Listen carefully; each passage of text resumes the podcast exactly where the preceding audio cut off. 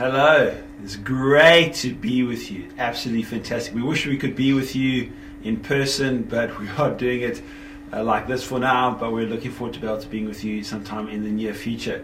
And we just want to say, you know, you Life Changes Church is an amazing, amazing church. We love Mark and Candace and Gabe and Fiona, incredible, incredible leaders, and consider them great friends. And it's a privilege to be able to share a little bit of our journey with you today. And that's exactly what we're going to be doing. Uh, Marinette and I are just going to share a little bit of our story with you.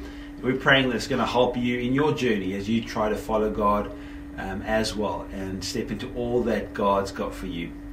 It's so good to be with you, and we absolutely love your pastors, love your church, and like Paul said, we really would have loved being with Yeah, you in so person.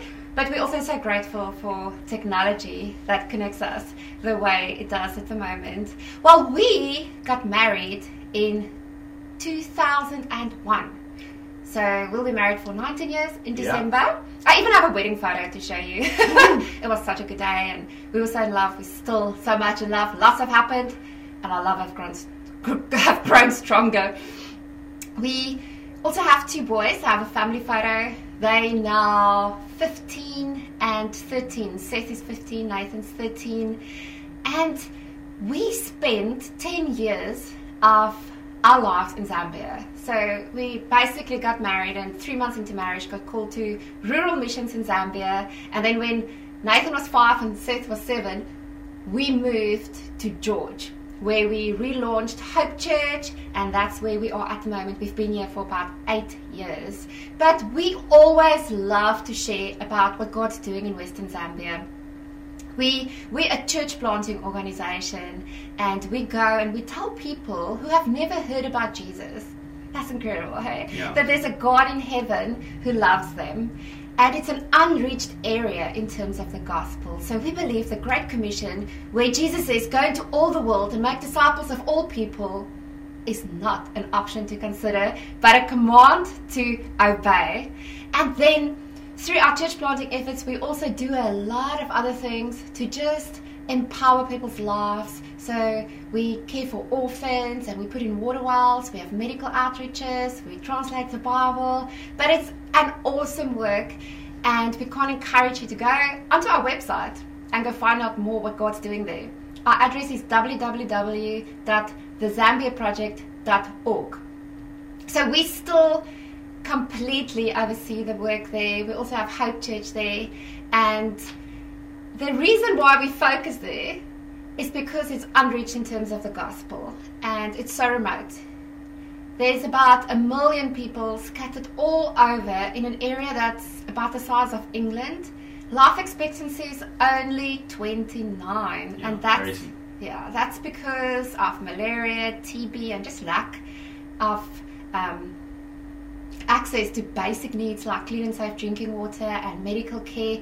Three out of five children actually die before their fifth birthday. But for us, it's just an absolute privilege that we get to work there. When we lived there, we had so much fun though. And we still go up often, and maybe you can join us sometime on an outreach to, to Zambia. But we had lots of fun. I have to show you this photo I found the other day of our two boys when they were little with their pet frogs. These are real frogs. They love there for. I think Paul also loved their frogs. It was so much fun. Anyway, um, some people told me these frogs were dangerous and they could bite and they're poisonous and all sorts of stuff, but praise God, our kids never got harmed. Know, we used to catch these big moths and feed them to the frogs. It was uh, hilarious. Anyway. So, when they were little, they used to sing this song. It went like this. My God is so groot, so sterk en so machtig, daar's niks wat my God nie kan doen. They sang this song over and over and over, like thousands of times every day. I'm not even exaggerating. Paul can sing the English version. Yeah. My God is so big, so strong, and so mighty. There's nothing my God cannot do. Sorry, Mark, my voice is not as good as yours. I do apologize for that. that was fun though. So, you know, when you meditate on God's nature, you really start to believe it. So, after hearing this and singing it with our boys for for so many times and for like years, we really just started believing our God is so big. Yeah. He's so strong. He's so mighty. There's absolutely nothing that he cannot do. And we want to encourage you with that this morning that our God reigns. Whatever's on your mind right now, whatever you trust in God for, whatever your needs are, know that God reigns above that. So let's pray and commit the rest of our times into our time into God's hands. God, first of all, Lord, we want to exalt you this morning Yes, and declare that you are good, are good. that you are faithful, that you are strong, Yes, that you're a miracle worker, you're a waymaker, Father God. So we open up our hearts to you today and we say, have your way. Have your way in our lives, God. Change us, mold us, shape us, correct our mistakes, make our lives whole, God. We thank you that your word is alive and active and powerful. And today it will accomplish in our lives what you've purposed it to do. In Jesus' name. Jesus' name. And all God's people say, Amen. well, I'm going to share you a little bit, share with you a little bit about my journey and how I gave my life to Christ. So, I grew up very religious. I was told that I was born a Christian and went to church every single Sunday of my life until the age of 18 when I got confirmed. But then, you know, what I've realized is that going to church does not make you a Christian. Just like going to McDonald's doesn't make you a burger, or going to a library doesn't make you a book. But this is how that all became reality for me. My friend Sanette and I moved from Bloemfontein to Cape Town. We actually lived in Tableview and started attending View Church Tableview and told everyone there, of course, that we were also Christians. And then one day in church, there was an opportunity for unbelievers to give their lives to Jesus. And guess what Sanette did? she put her hand up in front of everyone in church. And I remember sitting next to her thinking to myself, what on earth is she doing? So I said to Sanette, just take your hand down. And she said to me, I'm giving my life to Jesus. And I was like, we are Christians, Sonette. it was so embarrassing for me. Then we went home that Sunday. We lived in a little flat and she poured herself a whiskey and lit, lit a cigarette. And that's how we lived when we were serving Jesus uh, and we were young. And I said to her, why did you do that? And I, I just gave my life to Jesus. I said, well, we told everyone we're Christians. Now, because you gave your life to Jesus, guess what? The whole church is going to think I'm not a Christian either. We knew they weren't Christians. Well, it was very soon after that that I realized I'm not a Christian. And then I gave my life to Jesus. Not in a church. You don't have to be in a church to give your life to Christ. I was just at home, sitting on my bed, and I said, Jesus, I'm not a Christian. I want to be a Christian. And I asked Christ to come into my heart. And then soon after I gave my life to Christ, I really wanted to know why God made me, what, what my purpose in life is. And that possibly is your next step to discover why God created you because He's got a unique and special plan just for your life. And God did speak to me because God never plays hide and seek. You know, when we seek Him, we will find Him. And He, he revealed to me that He's called me to be a mother, uh, first of all, a wife, and then a mother, and then to lead local church. But what I've learned is is that a career is something that we are paid to do, but a calling is what God's made us to do.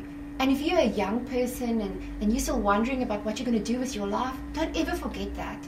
Discover why God made you. Because a calling is what you're made to do. A career is what we get paid to do. And I love Jeremiah 29, verse 11. For some of you, this is your favorite verse, right? It says, For I know the plans I have for you, declares the Lord. Plans to prosper you and not to harm you. Plans to give you a hope and a future. So I love that verse. God has got a great plan for our lives. But the first step in figuring out what those plans are and what the plans are that God's got for our lives is taking our eyes off ourselves. We have to realize that it's not about us. Some, somebody actually gave me great advice. As a matter of fact, the best marriage advice I ever got just before we got married. And he said to me, he said, Paul, what you need to do is you need to find out what is important to your wife and make that important to you and that's that's for free. If you marriage advice, you know, for what is important, find out what is important to your wife. If if you marry, if you're a wife, find out what is important to your husband, make that important to you. But that's true with our relationship with God as well. You need to find out what is important to God and make that important to us. That needs to become our number one priority. And lost people are important to God. Hurting people are important to mm. God. And so when we look at the world, we can see that there is this distinction between God's preferred future and the current reality. There's a lot of hurting around us. We don't have to look very far to discover it. I mean, you heard a little bit about Zambia. 60% of children dying before they turn five years old. 60%. There's thousands of villages that at this moment in time do not have access to the gospel. But that can't be right. And so for us, we just said, okay, well, how do we orientate our lives around trying to bring about a change, trying to bring about the change that God wants to see? And I love this passage, the story of of, the, of this of this couple in the Old Testament, Abraham and Sarah, and they call he's called the father of our faith. And this story is intriguing because because it talks about this. It talks about dealing with the current reality and how they had to change their attitude towards the current reality to step into the future that God had for them, and ultimately that then affected us and our world as well. And the book of Romans talks a little bit about it and talks about their attitude change in Romans chapter 4, verse 17. And it says this it says, As it is written, I've made you the father of many nations.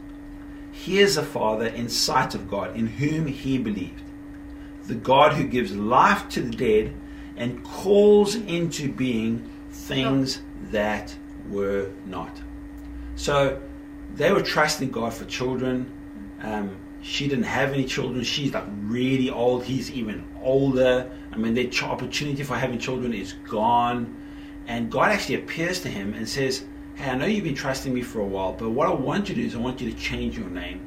I want you to change your name. Like your name is going to go from Abram, which with like without the H means noble father, and and your wife's name is going to go from Sarai to Sarah, which means you know, for a princess to mother of many nations. So his name changed from noble father to father of many nations, and her name is now mother of many nations. And, and so he actually has this experience with God, and then he goes about and he starts to call things into being, those that were not. So he actually changes his speech. As you imagine, he's been in the desert, in the sun, he comes back and he says, Ah, every day, everybody, my name's actually Abraham. They're like, "You know, Your name's what? You don't, you're not the father of many nations. No, no, no. I'm the father of many nations. And my wife, she hasn't had any kids, but she's the mother of many oh. nations. So there's this distinction between the current reality, not ignoring it, mm. but choosing to see something different, yeah. choosing to speak something different, and then choosing to act differently. And that's this. That's pretty the first step in our journey to serving God and discovering what God's got. And for us to orientate our lives around what God wants to do is seeing God's preferred future, choosing to speak it, to see it, and then to orientate our lives around it. And that's the beginning of us following God and us starting to see the change that we okay. want to see. And uh, what we believe determines how we behave. Absolutely. but I don't think a couple should ever preach together without at least kissing once hey, in the message. What I do you agree, think? definitely. Yeah. That was quick and perfect. Well, just back to my story and how God called me. I lived in Bloemfontein, studied in Bloemfontein, I studied marketing, and then at the age of 23, got a job in Cape Town. Now, for me, Cape Town really was a stepping stone to New York because that's where I was heading. Then, as you know, I gave my life to Christ, and then Paul and I, three years after that, started dating and we got married. Then, three months into marriage, something happened that changed everything. I could see that my husband was disturbed. He was stressed out. He was pacing up and down the passage. And I got worried. So I said to him, What have you done? Tell me. And he said, Do you really want to know what's going on? I'm like, Absolutely. I need to know what's going on. Tell me. And then he said to me, Well, God's, I think God's calling you and me to be missionaries in rural Zambia. I was like, up until then, we've only ever spoken about New York, Cape Town, Now, rural Zambia? What on earth? This is three months into marriage. Am I trapped? What's going on?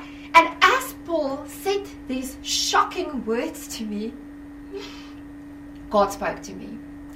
God showed me a picture of myself standing in church, worshiping with the rest of the church, singing a song we were singing at that time with lyrics that went like this Lord, send me, Lord, send me to the nations.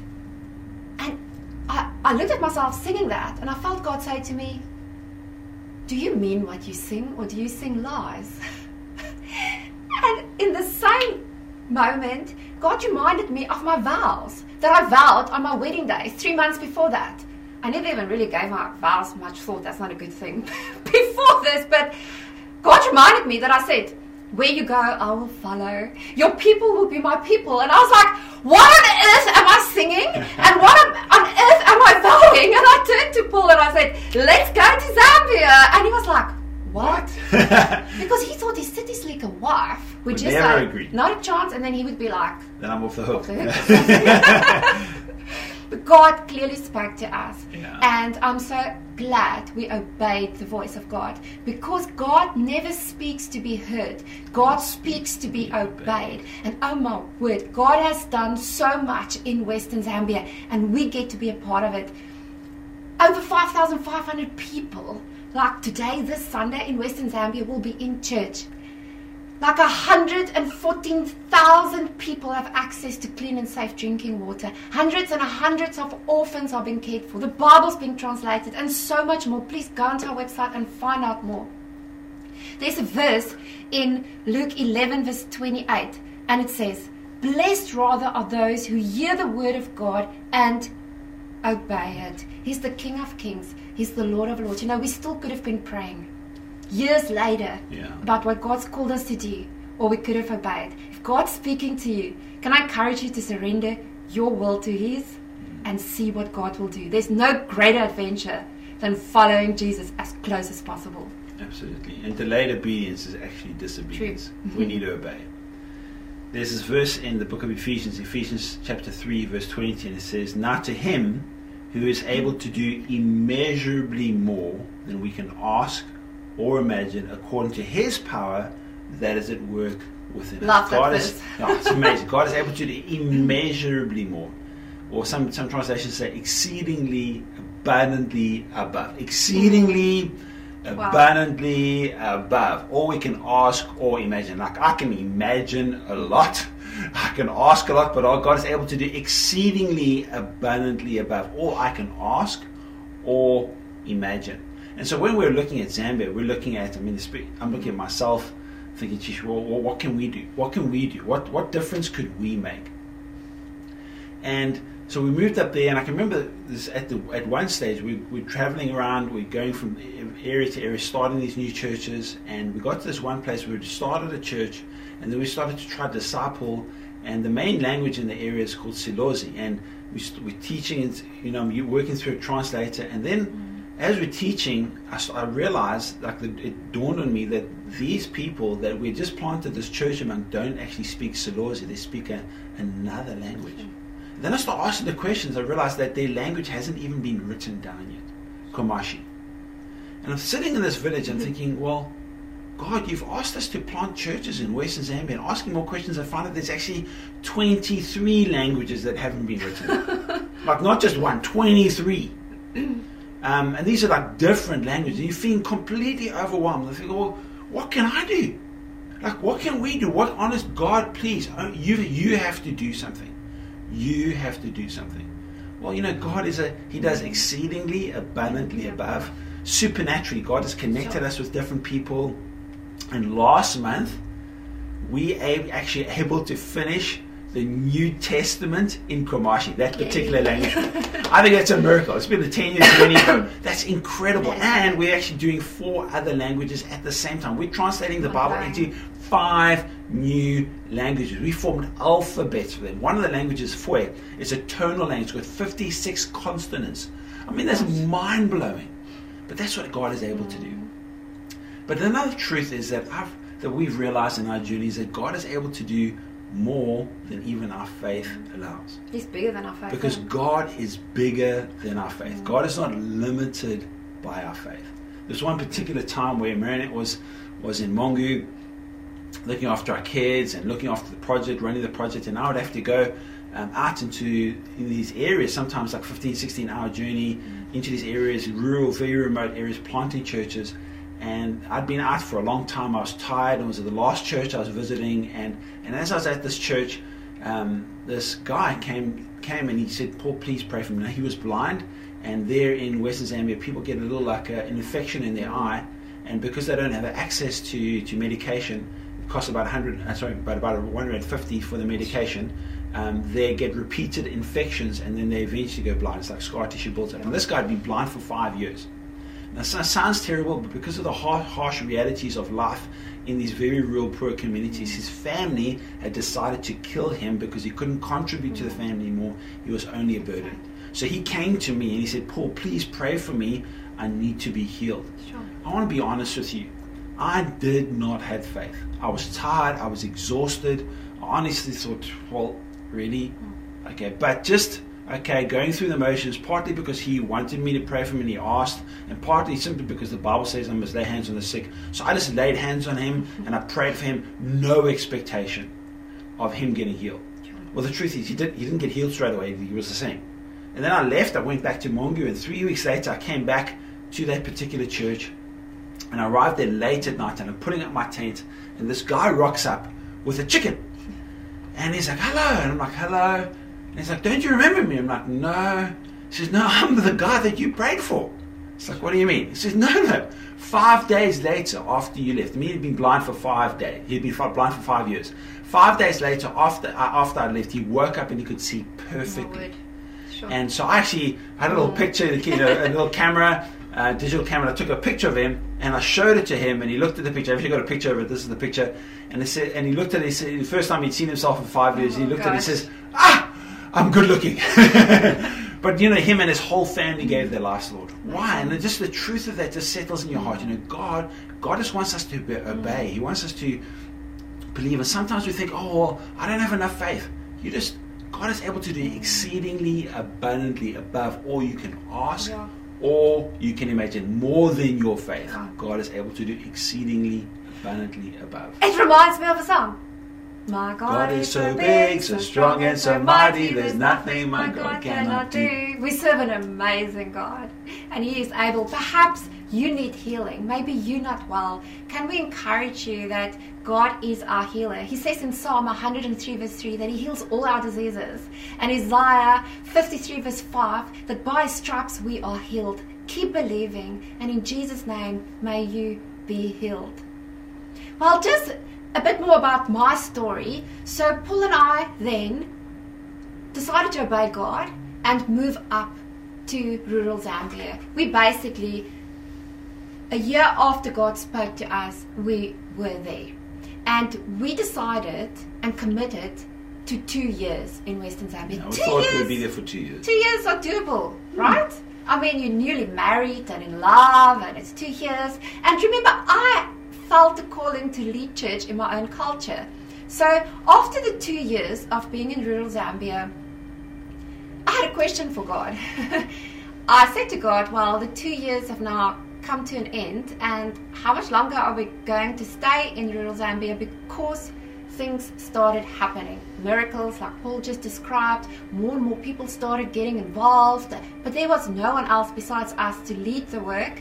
Our, team grew, but it was clear that it, it needed us there still at that time. And I said to God, So we came for two years, and I think we're doing well. And then God said to me so clearly, not audibly, but a spontaneous thought that I could never ignore. He said to me, Don't ask me that question again until I tell you it's time to go. Okay, Lord. so I did not ask God that question again. But what I realized I needed to do was honor God and serve people every single day of my life. And that's what I did.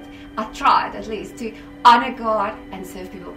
Did I make mistakes? Lots of mistakes. We all fall short all the time of God's glory. But you know what I've learned is this waiting. And 10 years is quite a long time of waiting, right? Because we ended up living there for 10 years. And waiting is not passive, waiting is very active. Yeah. We do stuff, we serve, we honor, we give our best, we go the extra mile. And when the 10 years came to an end, I actually didn't want to leave anymore. I was quite happy and comfortable, but that's exactly what God does. Hey, when we become comfortable, He seems to move us. Uh, are we comfortable here, George? No, we're not that comfortable. Lots happening. We're in the middle of a pandemic. For goodness sake, we're not that comfortable. So, That's so true, eh? Waiting is not passive, waiting is active. And we love this verse in Thessalonians. It says, 1 Thessalonians chapter 5, it says, The one who calls you is faithful and he will do it. If God calls you, he's faithful and he will do it. amen. And part of figuring out our call and serving God and giving our best is realizing that we don't hear from God and follow God by ourselves. As a matter of fact, God uses his church and leadership in the church to help clarify the call of God. And there's a story that is so challenging and so, so, so true. I think it's probably one of the biggest lessons that we need to learn in serving God and in following God into everything that he's got for us. And it's a story about this guy called Saul, and he is persecuting the church. He's anti God, anti Jesus, and he has a supernatural encounter where he actually, God appears to him, he gets taken up to heaven. God has has this clear, clear, clear vision. Probably the clearest call from God that anybody has ever had. I mean, a clear call from God. And in this vision, God speaks to him, tells him exactly what he wants him to do, tells him that he's going to be preaching the gospel to the Jews and to the Gentiles. And after this experience, that's exactly what he just starts to obey. You know, he just starts to preach the gospel to everybody, but it's an absolute disaster. I mean, it's problems everywhere he's preaching. Um, and eventually, he actually ends up in Jerusalem, and there's problems in Jerusalem, and there's mistrust, nobody knows him, and there's just chaos. And eventually, the leadership of the church in Jerusalem decide to get rid of him. He's like a lone ranger, and they're like, listen, this guy's not good for the church. And so they get rid of the lone ranger, the loose cannon, and they send him off. And this is what it says in, in Acts chapter 9, verse 30. It says, When the believers heard about this, they took him, that's Paul, down to Caesarea and sent him away to Tarsus, his hometown. Then, verse 31, this one always gets me. The church then had peace throughout Judea. Like they got rid of Paul, and then the church had peace in throughout Judea, Galilee, Samaria, and it became stronger as the believers lived in the fear of the Lord and were encouraged. And with the encouragement of the Holy Spirit, it grew in numbers. The Holy Spirit was there. There was peace. God blessed it. Why? When they got rid of Paul. And then Paul has disappeared. He's disappeared from the scene for about 10 years until this guy Barnabas remembers about him. Hmm. And then Barnabas goes and fetches him and brings him to this new church in Antioch. But now Paul's learned his lesson. He's like, okay, I can't hear from God by myself. And Paul actually comes and he serves with Barnabas in the church. He's just serving, he's doing whatever it takes. He's like outside with the little cards welcoming people, he's making coffee, he's you know, putting a shirt on, the welcome shirt on. He's doing everything he can. He's just serving in the church, just being faithful, serving, faithful, serving, faithful, serving until this happens. Until the God speaks to the leadership of the church and say, Paul's ready. Sure. And this is what it says in Acts chapter 13, verse 2 to 3. It says, One day these men were worshipping the Lord and fasting, and the Holy Spirit said, Set apart for me Barnabas and Saul for the special work to which I've called them. So after more fasting and prayer, the men laid their hands on them and sent them on their way. Guess what? It was just success after Wow. success after success. Basically, the whole Asian Minor was transformed by the gospel through Paul. Why? What was the difference? What was the difference before, between his first attempt and his second attempt? He realized he cannot do it by himself. And for us, that's exactly what we try to do. We always try to submit ourselves to the leadership of the church. And even coming back to South Africa, Yeah. hearing from God, submitting itself to, to, to, to people. Mm. Um, and when we felt God was calling us, planted the church in in, um, in George, it grew. But then we felt God was calling us to start Ark in Southern Africa. And so we just once again went to different people and said, "Hey, what do you think? This is what we feel." And they all said, "Yes, this is what we believe God wants you to do." And it's been an amazing, amazing journey. And that's actually one of the reasons why we and Life Changes are so connected because you're part of that, part of this incredible expression of seeing life-giving churches planted throughout Southern Africa. I love how Ark always says, "Don't do ministry alone. Yeah. We're just so much better together." Absolutely. Well, God called us from Zambia back to George, and like I said, He called us to, to George, not back to George. We've actually haven't been to George before. We're back to South Africa, and the best way I can describe God calling us was was through His voice of peace. Yeah. We would have to have another conversation to explain how God called us specifically to George because it's actually Yeah. very interesting, but. He called us and he led us through peace. And the Bible calls his voice also the voice of peace. Mm-hmm. So we can encourage you if you don't have peace, then reconsider the decisions you want to make. That God definitely leads us through peace. But we want to give you an opportunity. Like you heard Marinette share early on. You know, she grew up in church, she was going to church, she thought she was a Christian. And you know, sometimes we can think that that we are. And the reality, Paul, is I actually always knew something was missing. Yeah. My heart was always restless. And I was always searching. I always thought there must be something more. But all of us need to come to a place where we actually surrender our lives, when we accept Jesus as our Lord and our Savior, and then commit our lives to following Him. And so I want to, we want to give you an opportunity to do that right now. And we're not sure where you are in your journey with God, but why don't you just take this opportunity and say, Lord, I want to accept you as my Lord and my Savior. I want to follow you, God. I want to surrender my life to you. I want you to be my Lord and my King. And if that's something you want to do, I want to encourage you. I want you to just repeat this prayer after me. I want you to close your eyes right where you're, right where you are. And I'm going to pray a prayer, pray a prayer, and you repeat that after me. Say this, Lord Jesus, today I give my life to you. Today I surrender my life and I commit my life to following you, Jesus. Won't you come into my life? Forgive me from all of my sins as I try to serve you from today on for the rest of my life. In Jesus' name. Amen. Welcome to the family of God. It's the best decision you have ever made. Absolutely. Well, we really had a great time with you all, and we hope you also enjoyed it. Yeah. Hopefully it helped you and a little bit of hearing our story is going to help you in your journey as following him as well. Have a blessed week.